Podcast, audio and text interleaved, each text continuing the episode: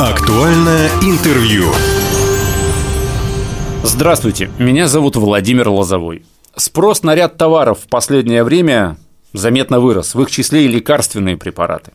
Многие беспокоятся, что из аптек исчезнут импортные медикаменты, также волнует подорожание лекарств, что будет с годными препаратами. Вот чтобы разъяснить ситуацию с обеспеченностью лекарствами в регионе, я решил поговорить со Светланой Владимировной Ремешило, заместителем начальника управления, начальником отдела лекарственного обеспечения Министерства здравоохранения Хабаровского края. Здравствуйте, Светлана Владимировна. Здравствуйте. Как санкционная политика вот сказалась на обеспеченности россиян лекарствами? Общий такой вопрос, но без него никак. Однозначно, конечно, ответить очень сложно потому как всего айсберга мы еще пока не видим, мы только видим ту верхушечку, которая находится над водой. Но и эта верхушечка уже э, не всех устраивает. Лекарственные препараты – это не молоко, это даже не сахар, это даже не картофель, без которого, в принципе, какими-то э, моментами можно обойтись. И здесь говорить о том, что ну вы подождите, потерпите, вот завтра э, будет немножко легче, там доллар упадет или что-то еще случится. Нет, конечно, так нельзя. А, Министерство здравоохранения Хабаровского края совместно с различными органами, а, например, Росздравнадзором, мы постоянно мониторим цены на а, лекарственные препараты. Лекарственные препараты, все лекарственные препараты, которые у нас обращаются на фармацевтическом рынке, они сейчас э, двух, скажем так, видов цены на которые регулируются законодательством, входят в перечень жизненно необходимых и важнейших лекарственных препаратов. И есть лекарственные препараты, которые не вошли в перечень жизненно необходимых и важнейших. Цены на данный вид препаратов не регулируются законодательством. Но хочу сразу оговориться. Например, лекарственные препараты, которые не входят в перечень ЖНВЛП, это не значит, что они какие-то такие вот неэффективные, не, не совсем... Вот только но... что хотел уточнить этот момент, потому что сознание вот многих э, считается, что там самые какие-то такие дешевые. Да, да, да, да, да. Но вот, например, для меня, как для человека, я тоже человек, у меня тоже есть определенные заболевания. Я, э, как человек, я не могу обходиться без цитрамона. Казалось бы, да, вот, ну что, а для меня это жизненно необходимый, важнейший угу. препарат. Без него я, ну, действительно, мне без него плохо. Поэтому перечень жизненно необходимых и важнейших – это такой живой организм, да? Угу. Туда постоянно э, вносятся в этот перечень лекарственные препараты, а, что-то вымывается. Это перечень а, наиболее востребованных в лечении лекарственных угу. препаратов. То есть такой базовый список. Да, базовый список. Касающийся большинства заболеваний. Совершенно верно, совершенно верно. И даже в этом перечне есть э, ряд препаратов, ну, по группам, да, мы если будем говорить, которые э, взаимозаменяемые при определенных заболеваниях. Если нет одного лекарственного препарата, то, соответственно, опять же, с перечня ЖНВЛП можно подобрать э, лекарственные препараты, ну, Аналоги. другие, да, да, аналогичные. Но это только на усмотрение врача. Иногда, иногда случается так, что а, на фармацевтическом рынке отсутствует лекарственный препарат, и его ничем нельзя заменить. Пример. Лекарственный препарат – это суксимид. Далеко до момента, когда были введены санкции, он просто исчез с фармацевтического рынка. Иностранный препарат, импортный препарат угу. перестали завозить. И Министерство здравоохранения Российской Федерации пошло на прецедентные меры, наверное, да, оно а, ввезло незарегистрированный лекарственный препарат, для, дабы обеспечить деток э, вот этим лекарственным препаратом. И отреагировали на Отреагировали, ситуацию. безусловно, да. То есть угу. все, я же еще раз повторюсь, это постоянном взаимодействии идет Министерство здравоохранения, Министерство промышленности на уровне субъектов и на уровне федерации, Росздравнадзор в различных угу. структурные территории территориальные органы и сам Росздравнадзор московский. Все это прям вот мониторируем каждый каждый день. Опять же, среди обывателей такое мнение бытует, что аналоги, да, или как дженерики их называют еще, что они как-то хуже, чем вот непосредственно угу. сам препарат. Любое, э, э, да, любой лекарственный препарат, он состоит из действующего вещества, то вещество, которое непосредственно оказывает лечебный эффект. И, естественно, а, есть вспомогательные вещества. У разных производителей а, вспомогательные вещества разные. собственно говоря, как и различные производители используют и действующее вещество тоже разных мгм. производителей. И вот, вот этот симбиоз действующего вещества и вспомогательных веществ иногда дает негативные реакции на организм. Поэтому нельзя сказать, что это неправда, Мгм. что дженерики нельзя говорить о том, что хуже, Мгм. да, но э, дженерик может оказать некое воздействие на организм нежелательное. Так, так его Поэтому и трактуют. нужна консультация с врачом. Обязательно, всегда. Обязательно, вот о чем да, да. А, а, Опять же, оговорюсь, да, самостоятельно давайте не будем приходить к тому, что мы э, лечимся самостоятельно. В То есть, большинстве... вот когда, допустим, в аптеку приходят и говорят, дайте мне такое лекарство, такого лекарства нет. Ну, тогда найдите мне, пожалуйста, замену. То есть, даже э, у сотрудника аптеки не, не надо нет, консультироваться. нет, в рамках э, одного международного непатентованного наименования, а это синонимы будут, это не аналоги. Мгм. Синонимическая замена, она разрешена А, специалистам, которые э, стоят за первым столом в аптечной организации. Это синонимы. А аналоги – это э, препараты из одной фармаци- фармакологической группы, они немножечко разные по действию. Вот здесь вот исключительно прерогатива э, врача. Только Мгм. врач может, учитывая, опять же, сопутствующие заболевания пациента, а, только врач это знает, да, как может вот это вот все во взаимодействии сказаться на организм человека. Ну, я же так понимаю, что проводится некий контроль, да, срез по аптекам. А Вот есть какая-то цифра, на сколько процентов вот уже в результате санкционной этой политики подорожали препараты? Ну, он ведется мониторинг так достаточно э, периодично, вне зависимости от того, были санкции или нет.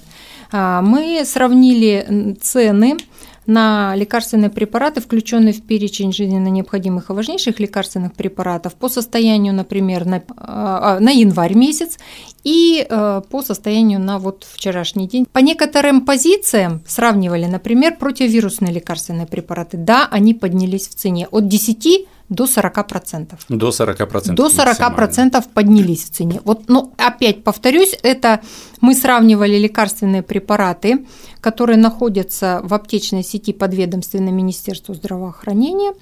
Ну, осуществляем мониторинг собственными силами. И вот на лекарственные препараты, еще раз повторюсь, противовирусные, те, которые сейчас, они востребованы у нас, там цена, естественно, вот такая, от 10 до 40%. Но есть лекарственные препараты, а, на которые цена даже упала. Мгм. Ну, вот, а с чем это например, связано? Ну, снижается спрос на А, эти да. препараты и Они менее востребованы просто, да? Ну да, может быть и так. Но это вы говорите сейчас о государственных аптеках. А исключительно Да, в частных аптеках там ситуация другая. И в частных аптеках сложно сказать ситуацию, потому как в частных аптеках мы ее просто не мониторируем. Мгм, как мгм. орган исполнительной власти. Ну, это частное, кто нас туда запустит, чтобы проверять. Это вотчина Росздравнадзора. В госаптеках, еще раз уточню, максимум пока, пока максимум на Пока 40% вот- вот максимум. И то не на все И то не на все препараты, лекарства. да. А если говорить о наличии лекарств, о дефиците, А, но дефицит, он всегда был. Есть и будет. Дефектура на фармрынке, она всегда. Она э, в большей степени связана с тем, что лекарственные препараты, они постоянно проходят перерегистрацию. То есть, э, если лекарственный препарат разрешен э, для оборота на территории Российской Федерации, он должен иметь государственную регистрацию. Государственная регистрация выдается на определенный период времени. Мгм. По истечении этого времени препарат проходит перерегистрацию, и на какие-то 2-3 месяца препарат просто исчезает. Исчезает, да. да. Но эти два месяца, три месяца, они зачастую переживаются безболезненно, потому что существуют остатки лекарственных препаратов, да, которые были закуплены поставщиками, ввезены, может быть, на территорию Российской Федерации. А, С учетом того, что э, прекращаются, прекратились поставки, прекращается, э, снижается уровень запасов, соответственно, может возникнуть и дефицит. Может возникнуть дефицит. Пока уровень запасов снижается вот э, из-за того, что сейчас очень сложно с поставками, с логистическими цепочками в том числе, или он снижается потому что ажиотаж? ажиотаж. Скупают. Ну, это как с тем сахаром. Скупают, вот. как с тем сахаром, да? когда, да, как у нас была гречка. А далеко ходить не будем, да, давайте вспомним а, конец 2019 э, года, начало 2020 года, угу. когда мы не могли вообще ни одного противовирусного препарата купить в аптеке, потому что у нас начался ковид. И все стали скупать и э, все стали, и, и у нас, да, и у нас, э, если мы вспомним наш левофлоксацин, который которым лекарственный препарат, которым на тот момент он был достаточно популярным, и э, предполагалось, что им будут лечить осложнения, конечно, ковида. Ну, он просто он просто, он закупочных цен в 10 рублей возрос до закупочных цен в 30 рублей, например. Вот, то есть, ну, угу. ну, здесь рынок сыграл. Да, есть да, да, да. Есть спрос. Потребность. Угу. Да, есть спрос, Спрос рождает предложение, никуда мы от этого не денемся. А здесь же получается взаимосвязанная да, история, то есть возник ажиотаж, люди стали покупать там, максимальными партиями эти лекарства про запас, что называется. Да. Возможно, возможно, люди э, захотели это сделать, чтобы сэкономить по этой цене, успеть купить, бояться подорожания, но в результате на складах нет этого нет, лекарства, лекарства. другой человек пришел в аптеку, он его не его видит и говорит, точно дефицит, точно лекарств дефицит, ни, да, никаких лекарств да, не будет, да. и поэтому надо бегать по другим аптекам и тоже скупать. И э, паника у людей, мы угу. ее выраженно наблюдаем, эту панику, да. А пока, хочет... допустим, а чтобы склады заполнить лекарственными да, да, средствами, логистика. нужна логистика и нужно время. Да, да, да. Самое интересное, что санкции, они же не коснулись да, фармацевтического рынка. Здесь работали те санкции, которые касаются логистики больше, авиаперелетов а, и всего да, прочего. Да, доставка, да, да, да, да, да. Это, это, это транспортные составляющие, безусловно. Но есть такой момент, а, о чем говорят наши отечественные производители. Да? Наши отечественные производители ведь тоже работают. Препарат, да, а, считается отечественным. А сырье иностранное. А, а сырье совершенно верно. А сырье иностранное. А станки, э, весь э, числовое программное управление, все вот оборудованием, это же тоже не всегда российское, будем говорить оно чаще всего не российского, оно требует всего, да. Поэтому, если не будет неких э, расходных материалов, да, то все просто в принципе встанет. Но я думаю, что правительство Российской Федерации не допустит такого, потому что сейчас вот если послушать, то Минпромторг, он у нас каждый день прям проводит такие оперативные ну, да. Это касается не только фармацевтического ну рынка, да. всего. Потому... Опять же, не забываем Китай, Индию. Там очень много препаратов лекарственных изготавливаются, и я слышал даже под 80%. Субстанции оттуда очень много. Да. И эти страны, они точно никакую санкционную политику в отношении России не проводят, они к нам настроены дружественно. Да. А, что касается поставщиков, вот о них я бы хотел поговорить. Как они отреагировали на вот эту ситуацию? Я про человеческий фактор, про тот же сахар. Его очень много, мы его экспортируем, случился ажиотаж, и где-то сахар подорожал, хотя с чего бы он дорожал. Вот здесь поставщики есть такое, что маржу свою конечно, не упустят? Конечно, да, мы все люди, те будем называть компании, которые осуществляют логистику, а, они они коммерческие структуры все, да, коммерческая структура, она не будет просто так существовать.